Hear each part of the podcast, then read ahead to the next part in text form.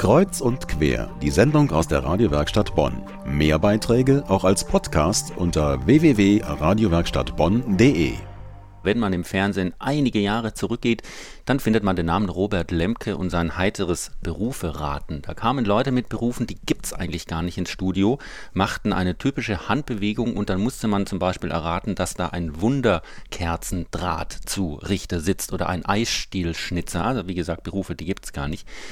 Eine Handbewegung machen wir jetzt hier im Radio nicht. Wir raten später auch, aber verraten jetzt schon mal den Beruf unseres Studiogastes. Das ist nämlich Bonns neuer Stadtklangkünstler. Schönen guten Abend, Sam Auinger. Guten Abend. Was macht Bonns neuer Stadtklangkünstler? Ja, was macht er? Äh, ich bin jetzt seit einer Woche hier. Ich glaube, die Idee hinter diesem ganzen Projekt kann man sich ungefähr so vorstellen, dass ich mir einfach die Stadt zum Großteil erwandere oder erradle an allen Orten und Stellen mich sozusagen aufhalte, wo ich das Gefühl habe, etwas Interessantes zu hören. Und einfach versuche mir sozusagen ähm, die Stadt einfach auditiv zu erschließen. Was hier natürlich sicher sofort auffällt, ist, sie liegt am Rhein.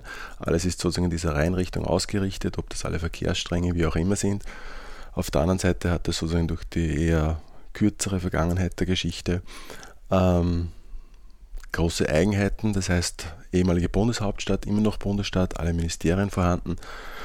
Man erlebt hier zum Beispiel so ein Phänomen, dass man wirklich das Gefühl hat, dass man am Freitagnachmittag hört, wie die Stadt den Rollladen runterlässt. Mhm. Ähm, das heißt, ganz egal, im Anfang geht es jetzt einfach mal nur darum, ein akustisches Bild, einfach die Klangatmosphäre sich der Stadt irgendwie kennenzulernen und sich vorzustellen. Sie sind vor ein paar Tagen in Plittersdorf eingezogen. Da residieren Sie jetzt für sechs Monate und sind zur Radewerkstatt in die Innenstadt mit dem Fahrrad gekommen. An welchen Klängen sind Sie da sozusagen vorbeigeradelt?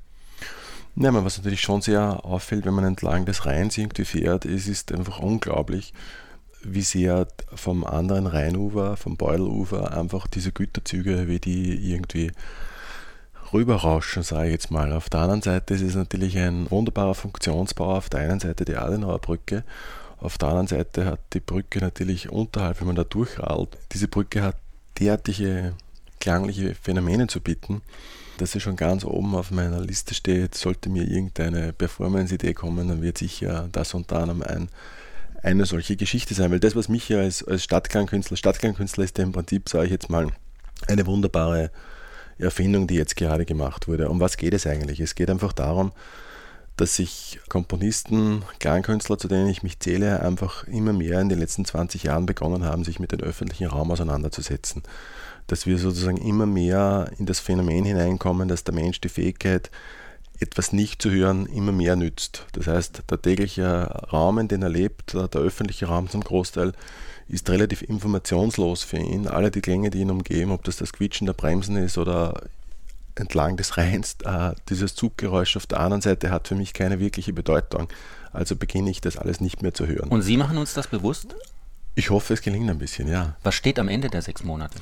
Äh, ich glaube, dass am Ende der sechs Monate, hoffe ich zumindest, steht, dass ich vielleicht von Bonn ausgehend, und es, diese Bestrebungen gibt es ja an mehreren Orten auf unserer Kugel im Moment, einfach, dass sich einfach eine Diskussion, einen Diskurs entwickelt, äh, weil ich glaube, es wird niemand abstreiten, dass wir sozusagen eine große Diskrepanz in unserer Sinnhaftigkeit haben, wie wir mit den, unseren Sinnen umgehen im öffentlichen Raum und in unserem Zusammenleben. Und es, und es ist einfach auch so, dass wir, sage ich jetzt mal, unsere Städte, unsere Umgebungen, viele dieser Dinge sind einfach, sage ich, alle visuell gestaltet und visuell irgendwie überlegt.